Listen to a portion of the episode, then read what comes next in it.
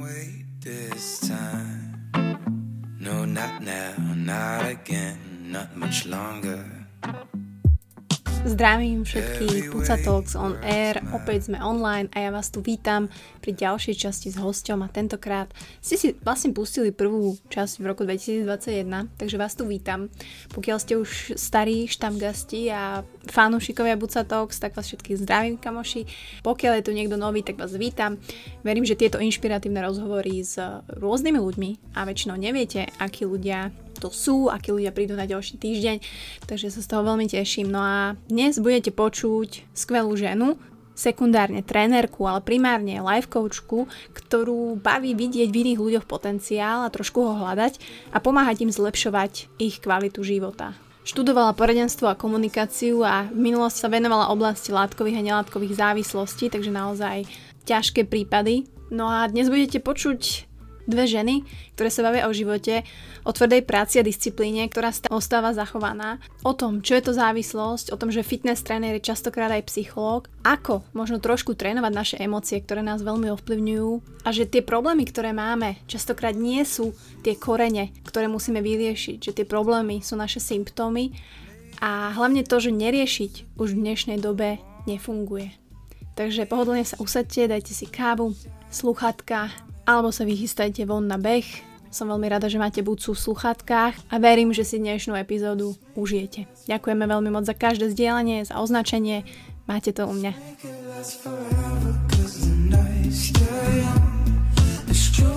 Buca Talks je späť a ja som veľmi šťastná, že na druhej strane, aj keď takto na diálku a virtuálne v tejto dobe virtuálnej a koronovej, a opäť sedí skvelá žena a je mnou ľudská. Lucia, hoj. Ahoj, Mati. A ja som vlastne teraz ľudsky hovorila, že ona je presne človek, s ktorým, alebo typ človeka a človek, ktorý robí to, čo robí. Ako ja som chcela začať tieto podcasty, že som ich chcela fakt smerovať do komunikácie, do práce s ľuďmi, do takej psychológie, nielen športovej, ale aj životnej. A ty vlastne, Luci, niečo také robíš. A jak sme sa mi kedysi bavili, slovo life coaching, začnem tak od konca, možno v ľuďoch evokuje, aj teraz kto to počúva, že ježiš life coaching, že oho, jasné, to som počula, to sú také ja rýchlo kvasnúce na internete, alebo a berieš to aj ty tak, že stretávaš sa s tým, že ľudia sú možno takí trošku nedôverčiví a ty im vlastne musíš úplne odinakiaľ vysvetliť, že to vlastne vôbec nie je tak, ako sa to prezentuje. Takže life coaching je pojem, s ktorým sa ľudia podľa mňa veľmi málo stretávajú a ja si všímam na nich, že vôbec nevedia, čo to je. A vôbec sa im nečudujem, pretože naozaj to, ako som ti už pred chvíľou spomínala, vôbec nepozná ani môj word, mi ho vyjadzuje ako cudzie slovo.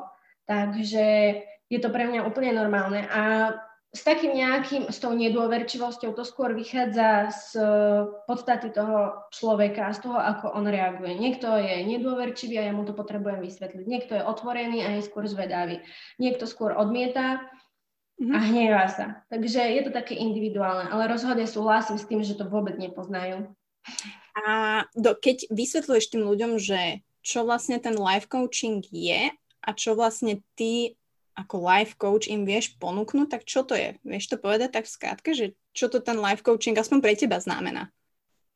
Pre mňa je coaching uh, o raste a posune a life coaching uh, sa zaoberá normálnymi bežnými ľuďmi. Potom je to športová oblasť, čiže športový coaching a potom je to business coaching. Ja som začala v tejto oblasti life coachingu, pretože mi je blízka a je to naozaj o tom vedieť sa posunúť z bodu A do bodu B. To znamená vedieť riešiť problémy a tie už máme kategorizované ako nejaké emocionálne, také interné, osobné, alebo potom nejaké externé, alebo nejaké vzťahové. Čiže to sú také top oblasti coachingu, life coachingu. A je to vlastne o zmene a posune a rastie. Naučiť sa zvládať niečo, čo teraz mi robí problém. Aby som to vedela cez to prejsť. Aby som sa to normálne naučila. Čiže asi takto. Bože, no bodaj by som to vedel, ale tak ma možno namotivuješ aj teda v našich poslucháčov, že naozaj sa to dá, pokiaľ narazíš na správneho človeka na tej druhej strane, napríklad teba, hej, lebo nie je coach ako coach, to by som tiež chcela povedať. A samozrejme, ty máš e, vysokoškolský diplom z oboru poradenstva a komunikácie, čiže už tam to začalo, že si začala pracovať s tými ľuďmi a komunikovať a tak ďalej. A ty si spomenula, že si sa venovala oblasti látkových a nelátkových závislostí. Čiže Áno. to znamená v reále. Ty si chodila a bola si vlastne nejaká terapeutka v nejakej akože grupe závislých ľudí, alebo ako to, čo to? Ja som sa špecializovala potom už na rodinu závislého klienta, pretože to mi bolo bližšie, súvisí to s mojou históriou, ale môžeš si to predstaviť asi tak, že niekoho, kto ako možno niečo veľmi podobné coachingu. Kto si vidie napríklad z nejakého ústavu po, po liečbe, ale nevie, čo má robiť ďalej. Mm-hmm. A mhm. príde do prostredia toho istého, z ktorého v podstate vyšiel a kde si možno tieto problémy nabalil a je hodený naspäť a vôbec nevie, čo s tým má robiť. A je ochotný to zmeniť, tak hľada niekoho, kto mu v tom vie pomôcť. A toto som robila ja. A potom som sa vlastne zaoberala aj tým širším jeho okolím, ako som spomínala, tú rodinou jeho, pretože to sa trošku opomína, pritom pri závislostiach je to strašne dôležitá vec. Čiže mm, väčšinou závislosti, nechcem povedať, že vychádzajú z nejakých rodinných vzorov, ale je to tam nejaké, hej, a mm, tá podpora možno tej rodiny, že niekedy je možno až moc a niekedy je práve naopak, že vôbec žiadna. Že mal by to byť asi nejaký taký stred, hej, že tá rodina akceptuje nejako toho závislého človeka, ale zároveň mu nekladie tie polona pod nohy, tak? No, vychádza to z toho pochopenia, že čo to závislosť je. Ja som tomu najprv nerozumela a potrebovala som to pochopiť, že čo to vlastne je závislosť a je to ako keď niekto, je to vlastne choroba. Normálne uznaná um, organizáciami a tak ako choroba medicínska, čiže ako keď niekto napríklad má chrípku a kašle, tak keď je niekto závislý, napríklad alkoholovo, tak pije. Už len toto zistenie bolo pre mňa wow. A toto, keď som strašne laicky pochopila a všetky tie veci a potom stratégie, ako s tým pracovať, tak som si myslela, že musím to povedať iným ľuďom, ktorí o tom nevedia. Keďže vieme, že na Slovensku každý tretí človek má problém so závislosťou, toto je štatistika, čísla, tak mm-hmm. som uh, si povedala, že tak toto bude prínosné. Takže som sa začala angažovať potom nejakej e, neziskovej organizácii, tam sme robili nejaké dobrovoľné podujatia, hlavne ja som sa venovala tým rodinným príslušníkom, aby pochopili toho závislého člena, ktorý možno je na liečbe, naozaj chce sa posunúť a nevie ako, aby vedeli, ako s ním pracovať. Hmm. Takže pri štedrovečernej večeri, keď sme sedeli ako rodina, tak každý tretí mal nejaký problém pravdepodobne to je sranda, to je zaujímavé. No akože tiež som sa stretla v rodine s nejakými vecami a myslím si, že v každej rodine tým pádom musí byť nejaká závislosť. Vieš, že keď si na to pozrieš takto, tak to je, nehovorím, že je scary, anglické slovo, ale je. Vieš, že tí ľudia, a závislosť, ak človek teda je závislý, tak to znamená, že mu niečo chýba, alebo že z čoho tá závislosť vyplýva. Vieš to tak povedať, keď si to tak odpozorovala, že, že našla si nejaký spoločný možno vzor v tých ľuďoch, ktorí boli závislí či už alkohol, drogy, hoci čo? Pôvod, keby som chcela vypatrať, tak určite je niekde v detstve alebo niekde počas života, kde človek nevedel zvládnuť emocionálne nejakú situáciu alebo nejakú traumu alebo nejakú udalosť alebo sled nejakých udalostí a začal to nejakým spôsobom kompenzovať. Mm-hmm.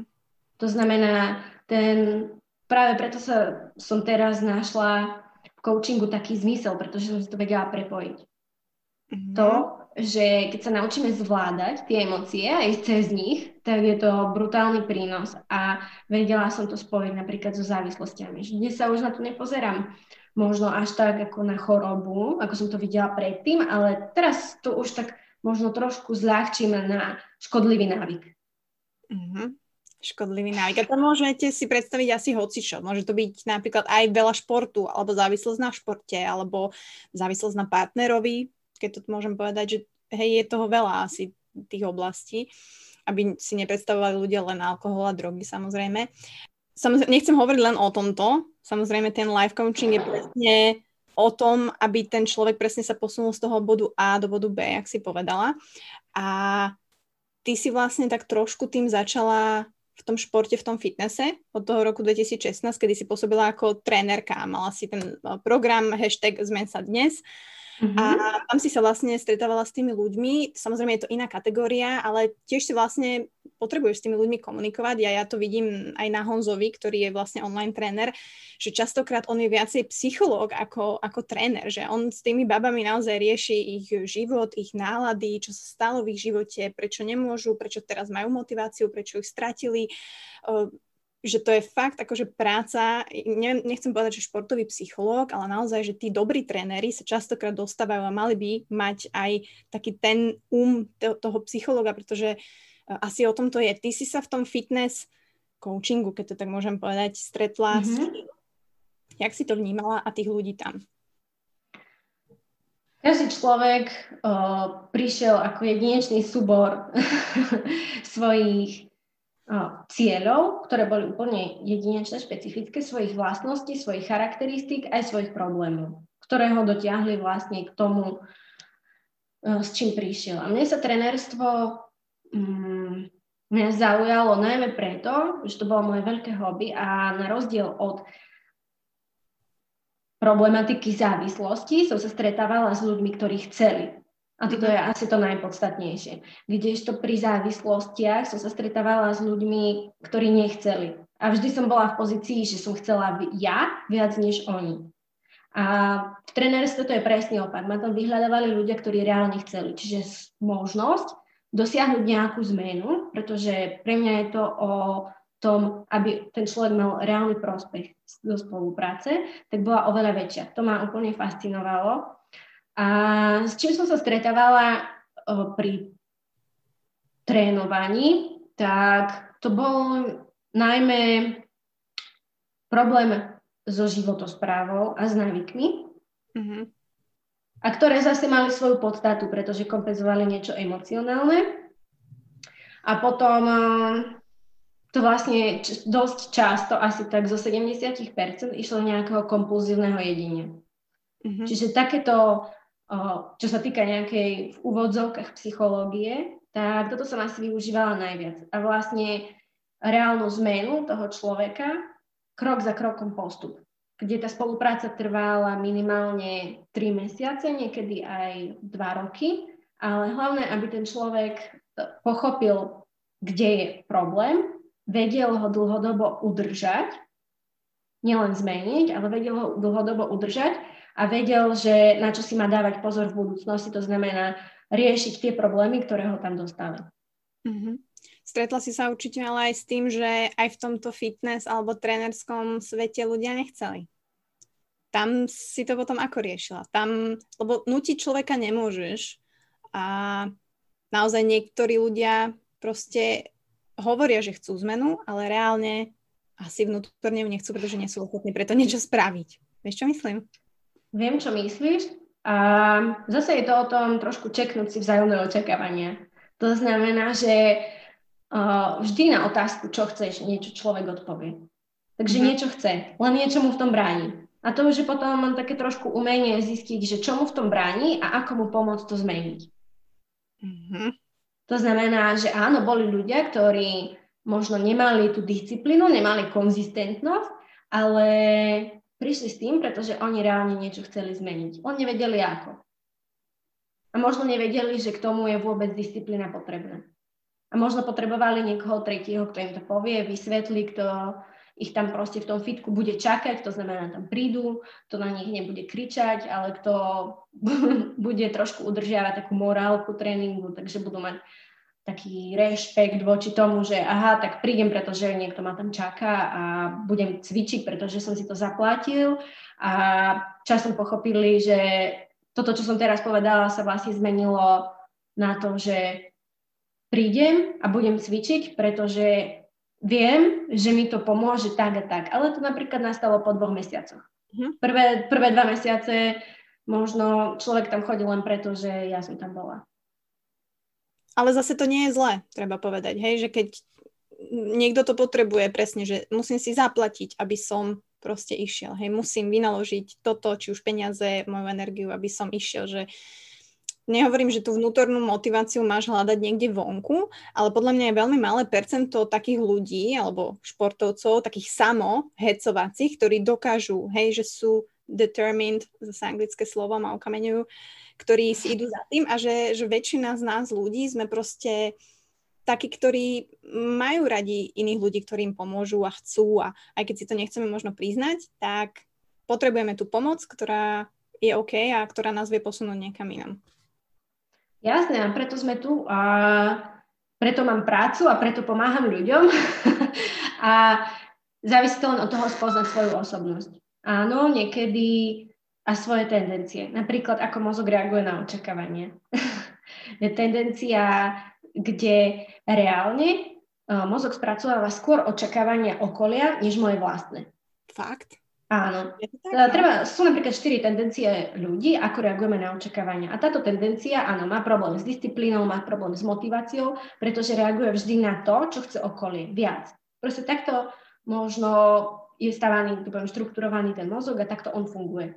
To znamená, ak ja pochopím toto, že ja som taký typ a budem si svoje, svoj život smerovať takým spôsobom, no, že viem o tom a budem si hľadať tú motiváciu niekde inde, budem si hľadať sparinga, ktorý so mnou pôjde a budem to využívať vo svoj prospech, príjmem to a budem to využívať vo svoj prospech, tak ten progres je brutálny. A napríklad toto je vec, ktorú um, už len keď zistím a niekto mi to povie a vysvetlí mi, ako s tým pracovať, tak je to brutálny prínos. A zistím, že preč, prečo som, prečo som, neviem, 20 krát zlyhal. No, a prečo? Dáš nám dneska tú odpoveď? vlastne opakujeme asi tú istú vec stále dokola, nie? Alebo respektíve nezmeníme niečo v tom. Ono sa to stále bude opakovať tým pádom. Hej, že ja každé ráno, ja to mám, poviem to na mojom príklade, každé ráno vstanem, teším sa, aký budem mať produktívny deň, spravím si tú kávu, idem čaj, idem písať a pristihnem sa o druhej po obede, že som vôbec nič neurobila a zase je to ten istý, ako keby taký cyklická vec, zase robím tie isté veci, ktoré ma brzdia od toho. Vieš, čo myslím, že, že dobre, tak my teraz musíme zmeniť niečo v našom správaní, aby to bolo iné? Toto je taká otázka strašne individualizovaná, ťažko dať nejakú všeobecnú odpoveď, ale skúsim na teba. To znamená, aký je to, aký je to problém? Aký pocit? Možno aká otázka ťa napadne vtedy, vždy, keď sa ti ten problém opakuje? Čo sa deje vtedy? S tebou? Asi si neverím. Inak teraz máte life coaching v priamom prenose. no, um, nie je to o tom, že by, som, že by sa mi nechcelo alebo že by som bola lenivá, ale skôr uh, mám v hlave, že strašne veľa vecí musím urobiť a reálne nezačnem ani tou jednou. A to sa opakuje mm-hmm. každý jeden deň. A každý jeden deň si napríklad vyberiem inú vec, ktorú začnem, že teda dobre, tak toto to nešlo, tak urobím túto. Ale zase som tak roztekaná, keď to tak mám povedať, neviem, či to máte aj vy ľudia tak, že, že potom to neurobím. Včera som došla za Honzom, že poďme napísať tú knihu trénerskú. A on, že tebe šíbe, však máš toľko vecí robiť, že proste sústreť sa na tie a nevymýšľať zase nové. Vieš, že hm, som z toho taká smutnočka. Si vezmi, a čo ti dáva tento problém, ktorý sa ti opakuje? no dáva mi stres. A niečo pozitívne? Inak by sa asi neudržal. Asi ten pocit, že chcem niečo v živote dosiahnuť a viem, že to viem, ale neviem ako na to. Super, tak akým iným spôsobom by si vedela toto dosiahnuť, než týmto problémom? Zase sa vraciame naspäť, že asi to teda spraviť. Že asi napísať ten článok, asi otextovať tie videá, asi napísať ten scenár, ktoré všetko mám a ja to len tak posúvam, vieš, imaginárne, že však po obede to spravím a potom si vlastne poviem, že keď to človek posúva alebo keď to prokrastinujem, tak či to reálne chcem. Lebo keby, že to chcem a baví ma to, tak to spravím hneď. Či? To je zase moja ďalšia otázka. Tak potom, čo, čo ti v tom bráni? Ešte raz. A možno to podvedomie, že to reálne nechcem. Vidíš, aké jednoduché je dať si papier a Trošku je... porozmýšľať o tom, že čo vlastne chcem. No, ale nezabúdajme, že sme ženy, že my nevieme, čo chceme a ideme sa zblázniť, kým to nedostaneme. Takže, ale že, že, že toto sú také myšlenky, podľa mňa, čo má veľa ľudí, že nemusí to byť len pracovne, môže to byť aj vo mhm. vzťahu, v ktorom si a nechceš byť, alebo v ktorom nie si a chceš byť. Hej, že, že naozaj aj u teba platí, že teda treba si to normálne napísať na papier, že je to to, čo možno ľuďom sa zdá úplne, že trapné, jednoduché, ale je to jeden, jeden zo spôsobov, ako sa posunúť? Je to jeden z mnohých spôsobov. Mm, písanie na papier, to som len takto povedala, čo ma tu na, si myslím, že pre teba možno by bolo užitočné, ale mm, písanie má veľký zmysel, ale skôr schopnosť zadefinovať si, že čo vlastne chcem. Napríklad, aký, aký mám jeden cieľ v práci, aký mám jeden cieľ vo vzťahu, dajme tomu čo tam je za tým hlbšie, čo tam chcem ja nadobudnúť. Spoznať trošku seba samého, urobiť si takú reflexiu, že to som kam smerujem. A z toho už potom, uh, už len tým časom, už len napríklad 20 minútami s týmito otázkami, keď strávim, tak sa mi úplne vyjasní v mnohých ďalších oblastiach. Skôr ide o to, že si nenachádzame tú chvíľku na to, aby sme si urobili takýto brainstorming, na to, aby sme si trošku vyjasnili v živote, pretože a teraz tam je kopu veci, prečo. Že prečo nie, no. A veľa ľudí možno povie, že ale ja neviem, čo chcem. Hej, a ty si povedala, že ale vždy tam je niečo, čo ten človek chce. Hej, čo tak vnútorne, vždy ťa niečo nápadne, hej, keď sa ťa niekto opýta, čo chceš, tak je to, chcem mať rodinu, chcem mať lepší vzťah, chcem mať lepšiu prácu, túto prácu nechcem mať, chcem schudnúť, neviem, 10 kg, hej, že každého človeka to nápadne, len možno sa mož- aj bojíme toho, že čo nás napadne. Hmm. Uh, coaching je o tom, že keď niekto niečo chce a fakt sa chce posunúť niekam. Lebo kopu ľudí, keď sa s nimi stretávam, teraz robím uh, takéto rozhovory napríklad a opýtam sa ich, čo chceš, tak vedia mi dať odpoveď na otázku.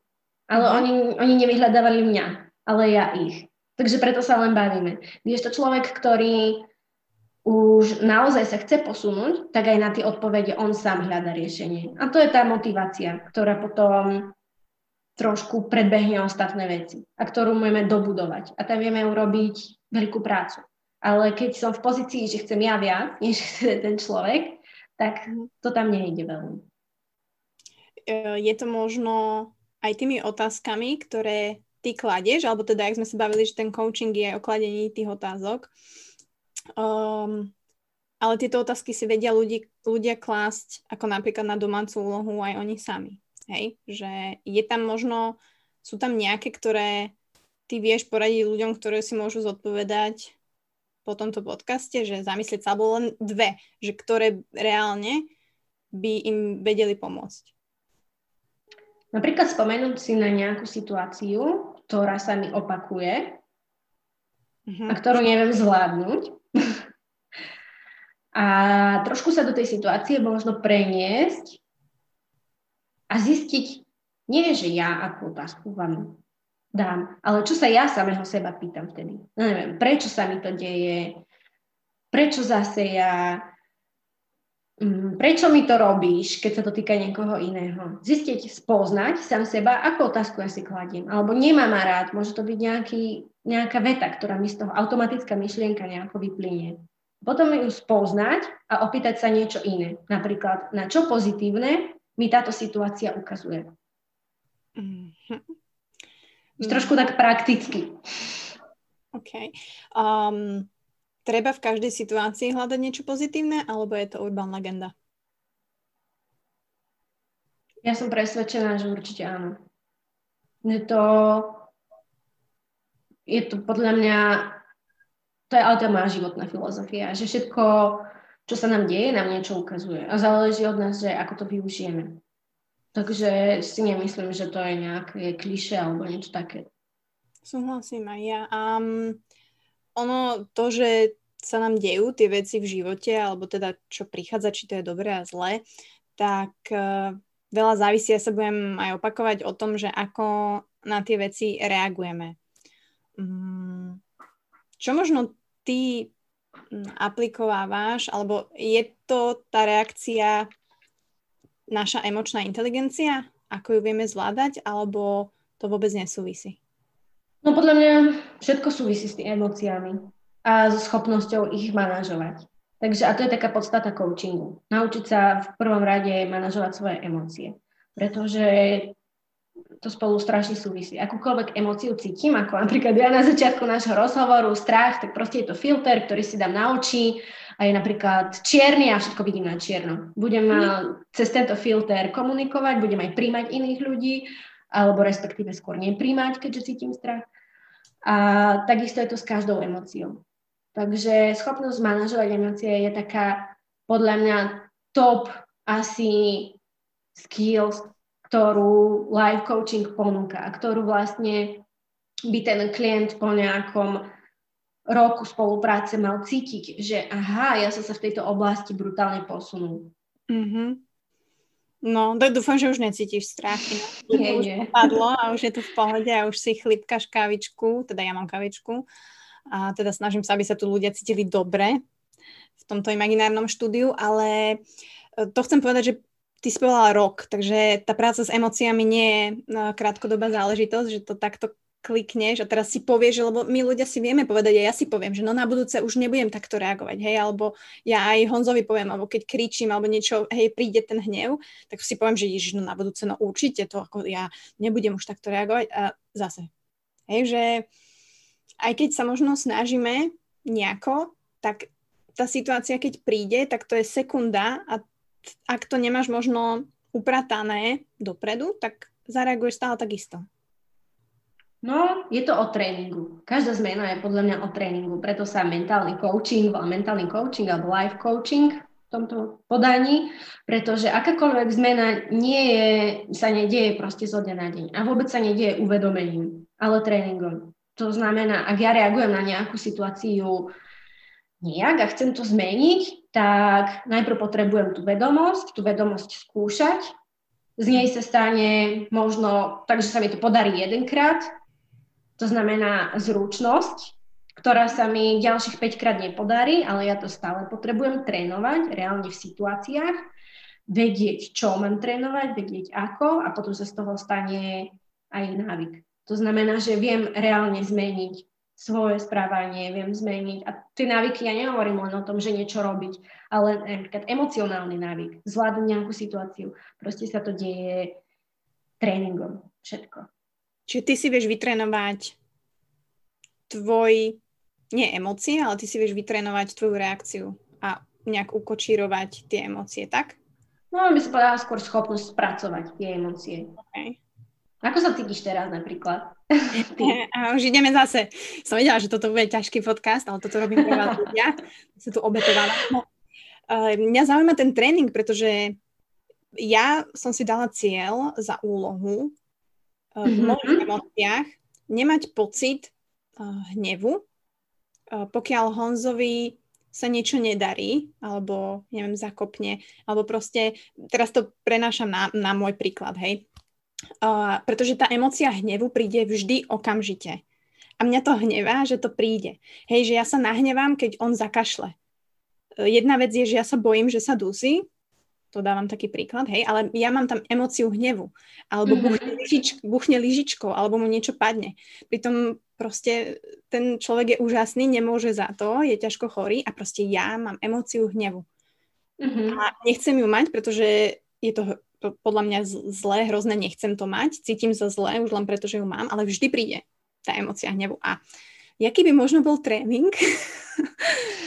Alebo vieš, čo, ak, ako môžem ja trénovať reakciu, aby neprišiel ten hnev, pretože to musím trénovať mimo toho, keď už tá reakcia nastane. Hej, že čo si mám plieskať lyžičkou tuto vedľa mňa, aby už ma to neiritovalo, že asi je to niekde hlbšie. Rozumiem, ako to myslíš. A áno, trénovať mimo, ja ti trošku možno napoviem, že ako, ale trénovať kľudne aj v tých situáciách. Proste ten vzťah niekedy, aspoň ja chápem, ako nie príliš, ale tak trošku tréningové ihrisko na to, kde si každý z nás môže dovoliť urobiť nejakú chybu. Mm-hmm. Takže to. A trošku spoznať, že možno, čo ti ten hnev ukazuje. Čo pozitívne keby som mala, niekto sa teraz povedať, ale keby som mala povedať o sebe, tak napríklad u mňa hnev, keď niečo pozitívne mi ukazuje, tak väčšinou je to cieľ. Ukazuje mi nový cieľ, ale, ktorý môžem dosiahnuť, dajme tomu. Alebo zručnosť, ktorú sa môžem naučiť. Mm-hmm. Keď cítim tú emociu. Takže pre mňa napríklad postup, ktorý mne pomáha zvládať túto emociu v nejakých vyhrotených možno veciach, kde, ktoré sa mi opakujú a chcem už konečne zvládnuť, tak je zastaviť sa, potom si povedať, super, stačí, čo ma táto po- situácia pozitívne učí. Tam si na to odpoviem, aké konštruktívne riešenie je na túto situáciu. Tam si odpoviem a potom si dám niečo čo sa páči, čo mám zadefinované ja. Že napríklad, keď budem reagovať s láskou, tak porastiem. Keď rastiem, som šťastná. A keď to príjmem, som pokorná. A toto tu napríklad aplikovať v tej situácii. Prepač, teraz sa smejem, ma napadlo, že potom si budem hovoriť v zápche alebo v aute, keď mám proste niekto strašne na sere. A teraz si poviem, že som príjmam, som pokorná, rastiem, budem pozitívna. Ale e, je to o tom, samozrejme, že tie situácie životné sú ok, extrémne. Nedá sa to len takto, že si poviete, že som lekno na vode a už budem úžasná proste mantra vyrovnaná. Ale je to možno taký štýl odmeny, za to, že ja sa budem správať trošku inak, že keď si povedala, že OK, poviem si, že toto pozitívne z toho mám, a rastiem, že človek si radšej vyberá tú druhú možnosť, ktorá je lepšia pre ňoho, z ktorej možno niečo bude mať, z ktorej sa bude cítiť lepšie. Čiže je to kvázi také nastavenie nejaké mini odmeny? A podľa mňa je to zase o tréningu, jak hovorím. To znamená, že v tej situácii už len sa zastavím. Možno. Mm. To je tá prvá vec. Lenže ona, keď ju nespracujem, tak sa im bude opakovať. Druhý, tretí, štvrtý, piatý krát budem reagovať rovnako hnevom. Či budem v zápche alebo nejaké iné spúšťače, ktoré každému z nás evokujú nejaké emócie. Ale keď si nájdeme svoju vlastnú otázku, ktorú sa môžem v tej situácii opýtať samu seba, keď spoznám tú automatickú, nahradím ju touto nejakou, keď budem mať svoju motiváciu, tak tá zmena nenechá na seba dlho čakať. Ale keď tu budeme sedieť a budem si hovoriť, že wow, tak toto asi nikdy nedám, to je úplne, že to sa asi ani nedá, to, to, to je nejaká mantra, tak, tak to asi ani nedám. Takže zase to závisí od tej motivácie, by som povedala. Lebo vedieť toto aplikovať a skúšať jeden, druhý, piaty, 50 krát a keď to človek naozaj, že reálne v každej situácii vyskúša 50 krát, tak nejakú zmenu uvidí. Mm-hmm. No, tak ale na druhej strane sa musíš vlastne dostávať stále do tých situácií. Možno, ktoré nie sú komfortné, ale pokiaľ ten človek sa z nich chce dostať, tak asi musí ten tréning a na ňom makať a dostávať sa do toho. Um, okrem motivácie, tak uh, ty s ľuďmi riešiš pravdepodobne aj takú druhú veľkú vec a to je sebavedomie. Stretávaš sa s tým, alebo vidíš ty hneď v ľuďoch, keď sa spolu bavíte, že či ten človek sa podhodnocuje, alebo naopak si sa stretla s nejakým vysokým egom, kde ten človek si povedal, že ja nepotrebujem, ja viem všetko. Že vieš to ty tak rozoznať hneď? Isté veci vnímam a si myslím, že to je aj zručnosť každého kouča by mala byť, vidieť tieto veci čím skôr a pochopiť toho človeka. A slúži to naozaj iba na to pochopenie, aby som mu vedela pomôcť. Takže Myslím si, že sa to, táto zručnosť u mňa áno zlepšuje a vidím to, ale nie je to za tým úmyslom, že aby som ho vedela nejako ohodnotiť, ale aby som ho vedela pochopiť. Aby som vedela pochopiť o, problém, ktorý má a ktorý môžeme riešiť. Mm-hmm. Dá sa povedať nejako alebo zhodnotiť, že či uh, to majú ľahšie, ťažšie ľudia, ktorí sa možno podhodnocujú, alebo naopak, ktorí sa preceňujú a nevidia tiež to vlastne reálno, ktoré je niekde v strede. Že keď si dáš tú misku váh, že tak nepríde, že väč- väčšina ľudí má to sebavedomie malé. Ale možno sa milím. No, ja si všímam teraz takú pozoruhodnú vec, že je to taká kombinácia, by som povedala. Že napríklad niekto, kto má malé sebavedomie, tak si ho kompenzuje tým, že možno pôsobí vonok a správa sa možno egoisticky alebo takto podobne. A teraz je ten človek, má problém s egom alebo má problém so seba dôverou. A toto vieš ty zistiť?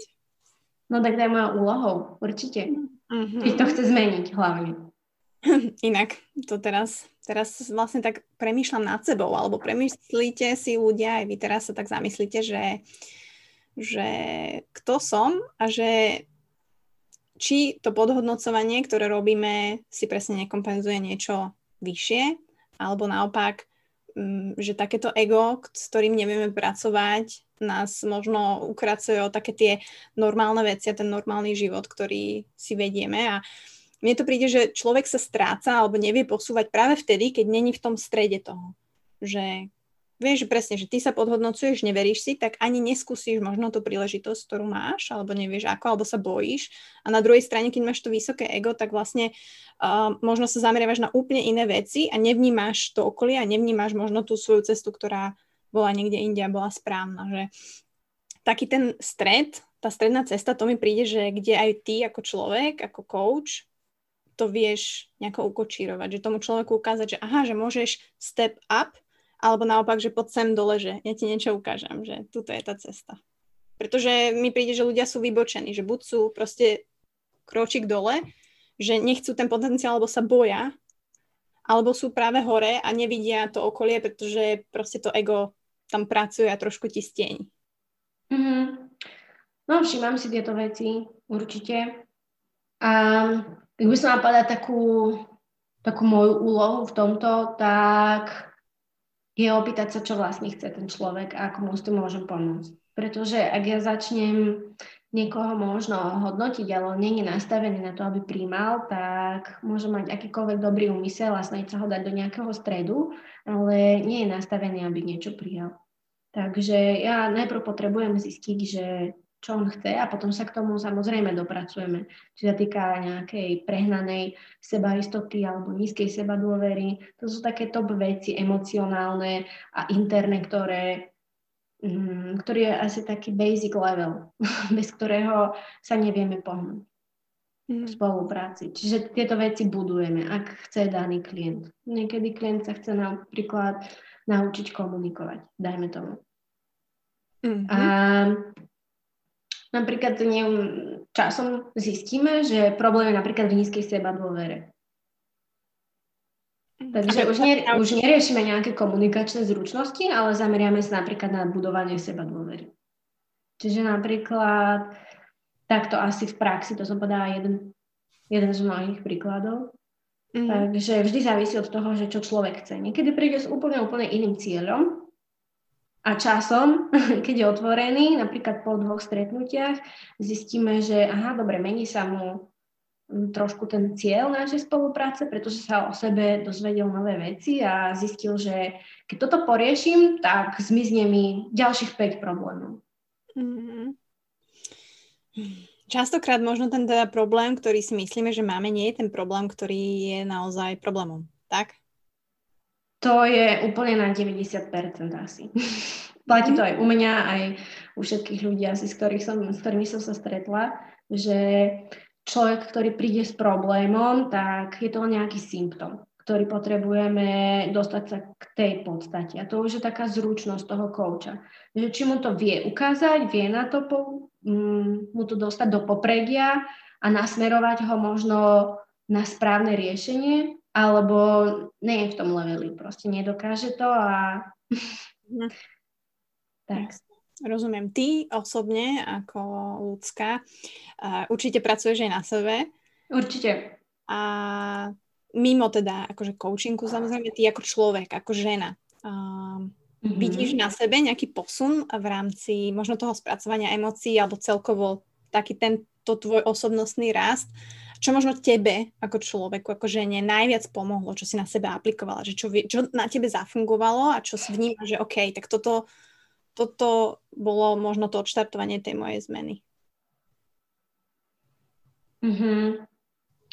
Zase taká vec, že asi ti nedám nejakú wow odpoveď, pretože je to napríklad rok a pol tvrdého tréningu v emóciách Mm-hmm.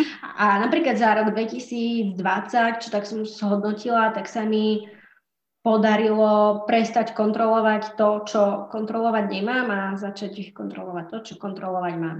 Napríklad takéto presvedčenie, že nie som dosť dobrá, keď nemám kontrolu. Mm-hmm. Nad inými, možno. Aha. Tak nechcem povedať, že si bola manipulátorka, ale nie, rozumiem, rozumiem. A rok a pol intenzívneho tréningu. Uh, samozrejme, nebolo to asi len pracovne, aplikovala si to aj osobne, napríklad do vzťahov, že uh, keď človek napríklad v minulosti bol žiarlivý a teraz na tom maká, už nie je. Mala si niečo ty takéto, že si sa naučila teda kontrolovať emóciu ako? No tak žiarlivosť to bolo u mňa úplne Fakt? hardcore. No jasné, 4 roky, Fakt? pre 4 roky úplne to, to bola iná Lucia. Mhm. Dajme to tomu. Veľa, to som nevedela, to náhodou. Zaujímavé. Dobre, a, mm, a čo si presne zmenila? Akože tá žiarlivosť vychádza z čoho? Zase je to nízke sebavedomie? Alebo je to... Nie... Žiarlivosť väčšinou vychádza zo strachu, no. A strach väčšinou vychádza z nízkej sebahodnoty, no. Čiže hej. Takže si vedome pracovala na nejakej emocii, alebo ten tréning pozostával z možno iných úplne vecí, na ktorých si budovala to sebavedomie. Hej, že ja neviem, začala si nové projekty, alebo si sa zamerala na seba, alebo akým spôsobom si možno tú sebahodnotu trošku zvyšovala? Napríklad odstraňovaním takýchto jadrových presvedčení, presvedčení, ako som ti povedala príklad. A to sa robí tým, že situáciám čelím, napríklad s novým postojom. Uh-huh.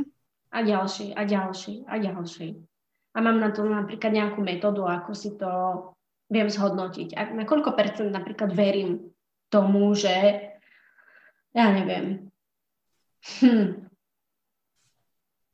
Ľudia väčšinou majú také presvedčenie, že nie som dosť dobrý.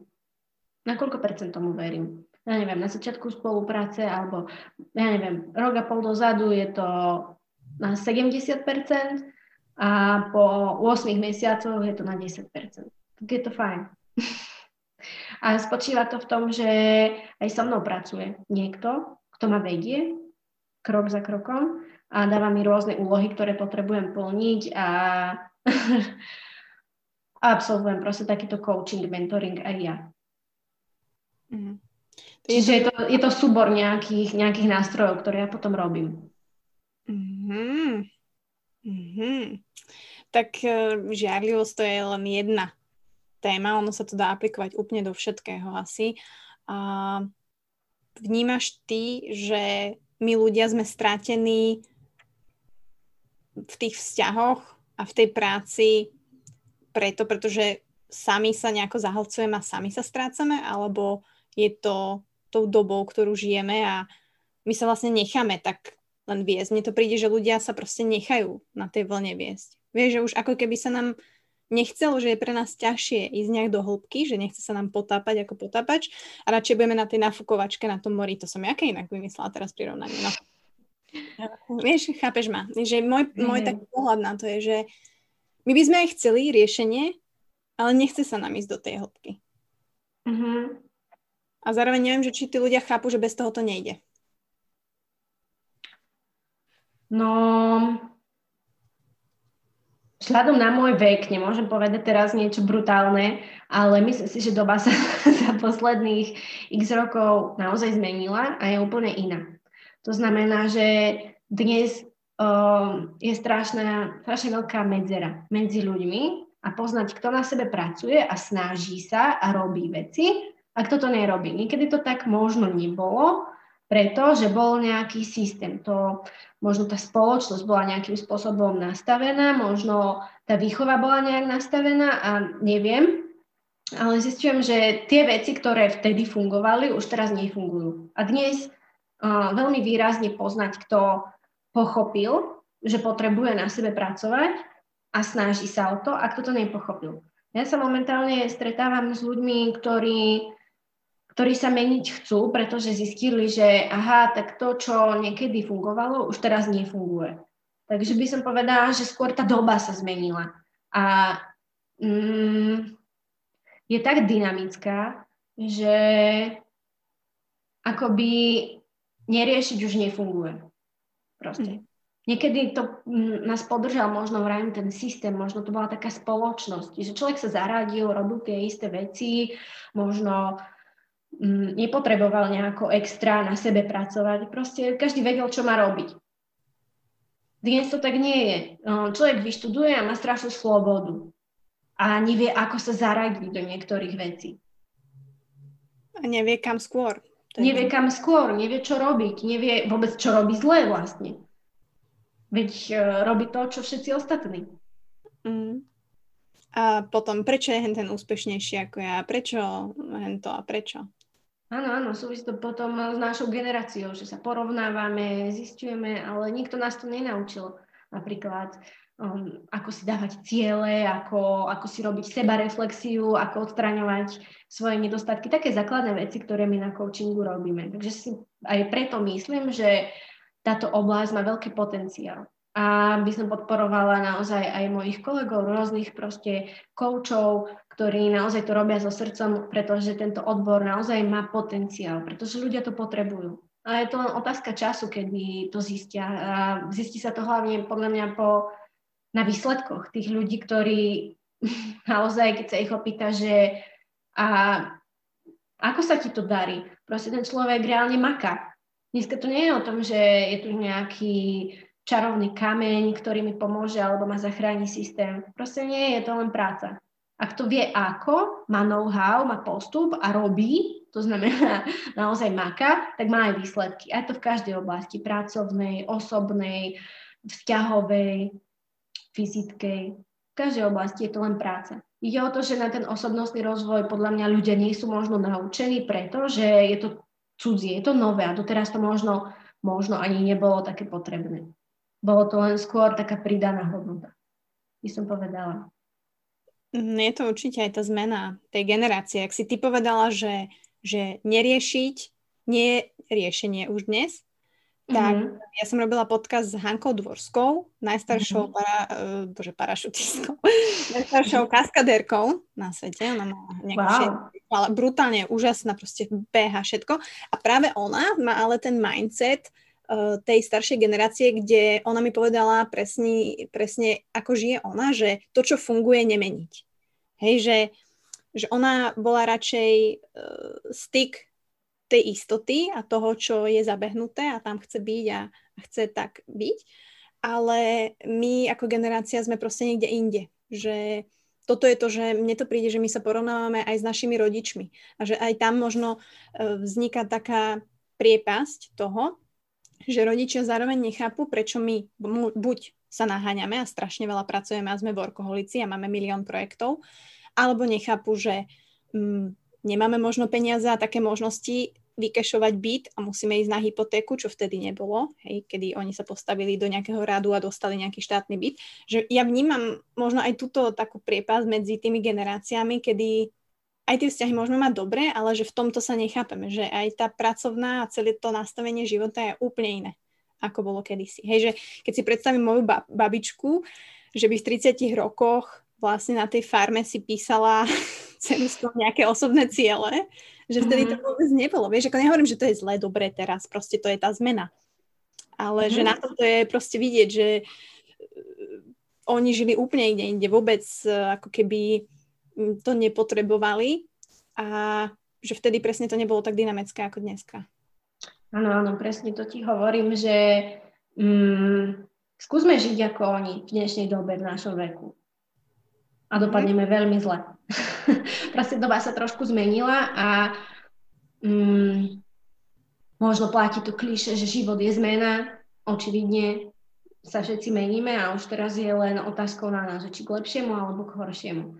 A to proste jeden fakt som vypozorovala, že to, čo platilo vtedy, neplatí dnes. Čo si o to myslíš? Ešte ja som, ja, ja som super človek, ktorého sa na to pýtaš, pretože, pretože ja by som strašne chcela tie nejaké prvky v tej doby uh, udržať dnes a mať v mojom živote. A to skúšam. A možno to je to, čo mi nefunguje. Vieš, že strašne by som chcela, nehovorím, že sa nedá viesť jednoduchý život, že sa nedá viesť minimalistický život, že by som rada napríklad leštila surfy na Havaji. Hej, že by som naozaj e, strašne rada nebola súčasťou toho dynamického prostredia, v ktorom sa strácam a je to možno len preto, že sa v ňom strácam, že v ňom neviem fungovať.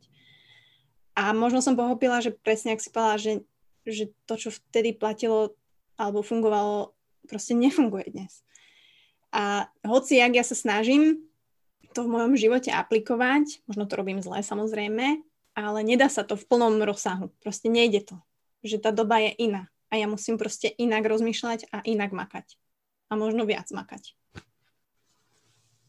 A možno inak. možno inak, hej.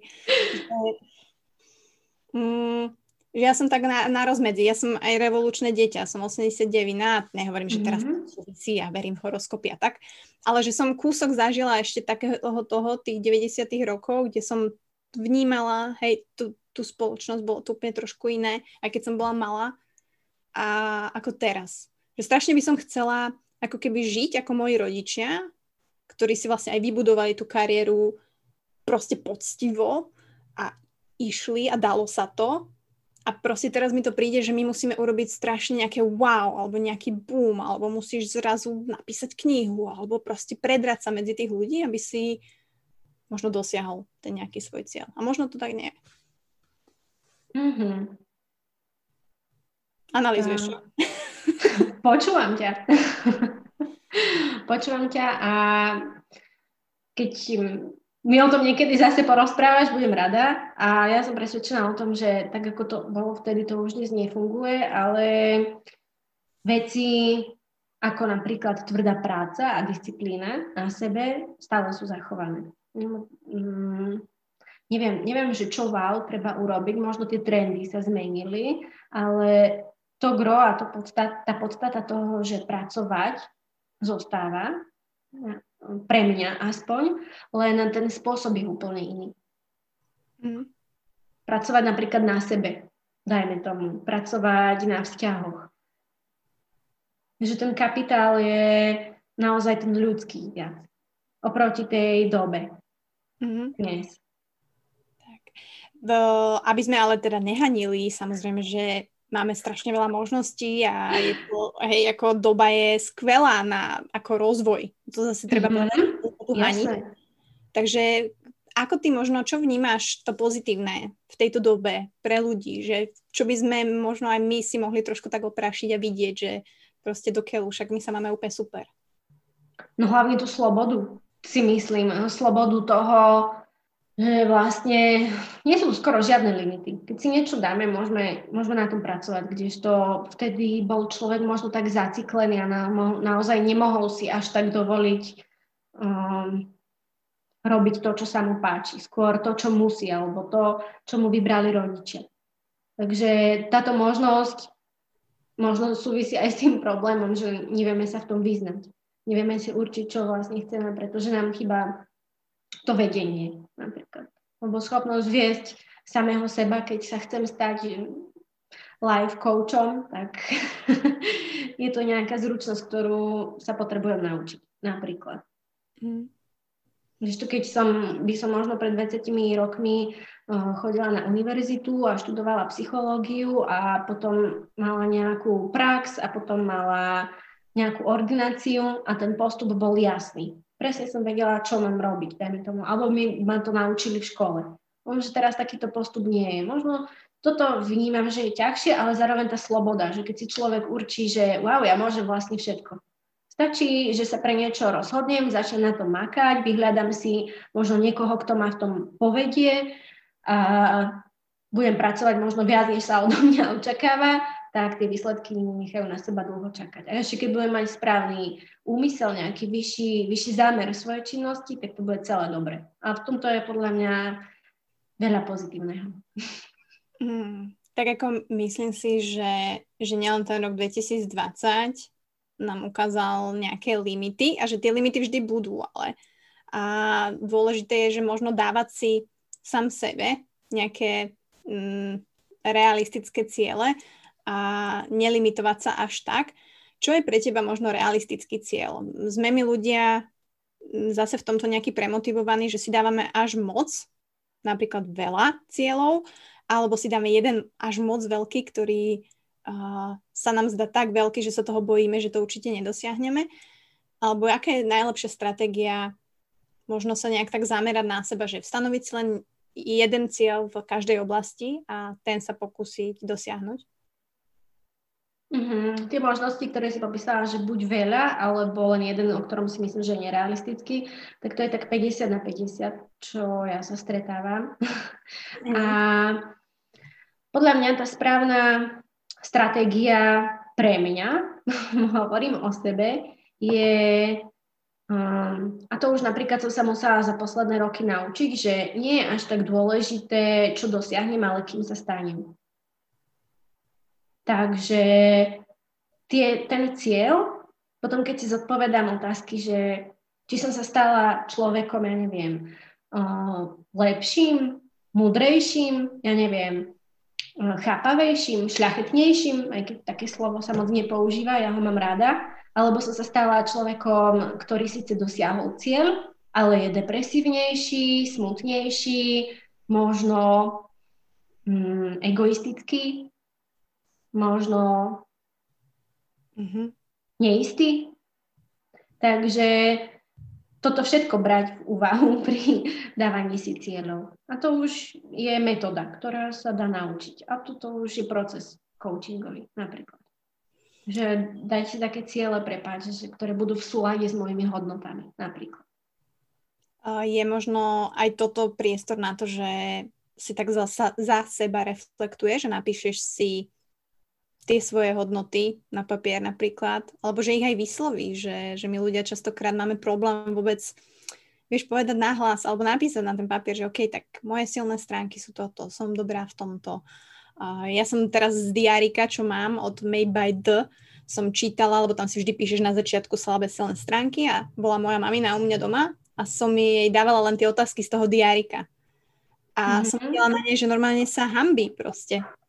Vieš, že sa mm-hmm. hambí odpovedať na tie otázky, ako keby pred nami, že mami, aké sú tvoje silné stránky a čo by si chcela zlepšiť tento rok. A, a vieš, bola z toho taká, že nikdy si to vlastne ani nepovedala pravdepodobne, ani v duchu a že sa tak hambíš to vôbec povedať nahlas alebo napísať.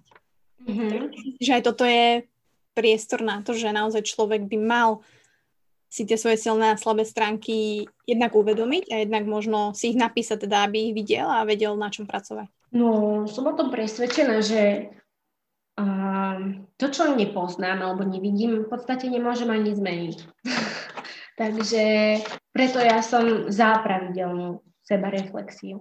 Mm. Tak je to úplná súčasť pre mňa už života a túto vec napríklad zase ja som sa musela naučiť od môjho kouča, mentora, uh, schopnosť dávať si takéto otázky, aké otázky, ako často a tak ďalej, aby som vedela sa vôbec posunúť. A možno to nie sú len otázky, to je úplne skvelé to, čo hovoríš, že um, tieto svoje silné, slabé stránky a možno to rozobrať, akých ja neviem, top 10 vecí sa mi tento rok podarilo. Akí traja ľudia ma najpozitívnejšie ovplyvnili. Aké tri veci v budúcom roku začnem robiť? Aké tri veci prestanem robiť? Aké tri veci budem robiť viac, dajme tomu. Toto, toto sú veci, ktoré ja mám od niekoho, s kým ja spolupracujem a to je len také intro, alebo um, ďalšie iné otázky, ktoré sú úplný základ na to, aby som vedela čokoľvek zmeniť, čokoľvek dosiahnuť. Najprv potrebujem sa spoznať. ja, ja napríklad hovorím, mám takú vec, že mm, nemôžem mať rada to, čo nepoznám. Ak, ak sa už v tomto 20 prvom storočí všetci bavíme o sebeláske a všade sú takéto veci, že čo to je a máme sa mať radi. Ako môžem mať ráda seba samú, keď ani sa nepoznám? Ako môžem urobiť nejaký progres, keď neviem, kde robím chybu? Bože, ja som vedela, že toto bude náročný diel pre mňa, lebo sa tu cítim zle za tým mikrofónom. A nie, ja som samozrejme rada, že, sa, že presne toto hovoríš, pretože myslím si, že veľa z nás to potrebuje počuť a proste je to tak. Takže v roku 2021 máš ty niečo vytýčené, čo môžeš spomenúť a čo by si chcela možno zmeniť, na čom pracovať, aké máš plány? Jasné, tak u mňa sú také no, tých cieľov alebo takých vecí, ktoré by som chcela dosiahnuť je viac, ale čo sa mňa týka, tak potrebujem veci značne zjednodušiť. To znamená zjednodušiť, potom pracovať na pokore a pracovať na trpezlivosti. To sú mňa také top 3 asi ciele moje interné, ktoré mám a potom sú nejaké vzťahové a samozrejme rozvoj v coachingu, aby bolo možno viac ľudí, ktorí si povedia, wow, stalo to za to. Mm, je nejaká nová vec, ktorú plánuješ robiť? Nejaká zručnosť možno? Hmm. Mm. Nová vec, zručnosť. Tak už len naučiť sa napríklad trpezlivosť reálne vo situáciách, tak to si bude vyžadovať kopu práce a to už bude zručnosť. Vedieť napríklad trpezlivo reagovať na mm. všetko, aj na seba. Takže ja viem, že to neznie ako wow, ale pre mňa to bude brutálna zručnosť, keď to bude vedieť aplikovať. Mm. Toto inak by som možno skúsila aj ja, že sa takto postavím tuto na električkovú trať a budem teda čakať na električku a kde tam najviac cítim, že tú trpezlivosť nemám. Um, alebo pri športe takisto cítim, že by som chcela výsledky a nemám tú trpezlivosť, aj keď viem, že preto nerobím dosť. Takže to sú všetko také tie cykly, ktoré, ktoré v živote máme ale preto o tom hovorím, pretože aj tí ľudia, ktorí to možno dneska počúvali a verím, že im to niečo dalo a že si to uvedomia, že toto sa deje v ich životoch, vieš, že všetky tieto situácie sú a že mm-hmm. oni musia len nejako reagovať. A ja chcem, aby tí ľudia si to proste uvedomovali, že tým aj, že my o tom hovoríme, že, že toto je to, čo by som mal robiť a pokiaľ teda neviete ako sami, alebo to chcete posunúť na nejakú úroveň, tak na ľudskú odkaz e, bude v podcaste dole, takže budete mať na ňu linky, či už na Instagrame, na LinkedIn, takže sa aj kľudne môžete ozvať. A my sme mali spolu jednu session a pravdepodobne budeme mať aj ďalšie, dúfam, takže budeme rada samozrejme. A no tak ďakujem ti veľmi pekne za tento rozhovor. Moc si to cením, ja som veľmi happy, že po dvoch rokoch takto prvýkrát som mala life coacha a želám ti asi veľa úspechov a aby si ich dosahovala presne tak, ako chceš a vieš ty. Hej, všetkou trpezlivosťou a všetkými vecami, aby si bola hlavne spokojná s tým presne, akým človekom sa stávaš, ako si povedala. Maťka, ďakujem ti veľmi pekne, či už za tieto slova, za tvoju ochotu, za ten úsmev a podporu, ktorú si mi dala na začiatku, keď som sa bála a ďakujem ti aj za túto možnosť trošku možno približiť ľuďom, o čom coaching je a, a za tvoju úprimnosť. Veľmi si to. No, not now, not again, not much longer. Every way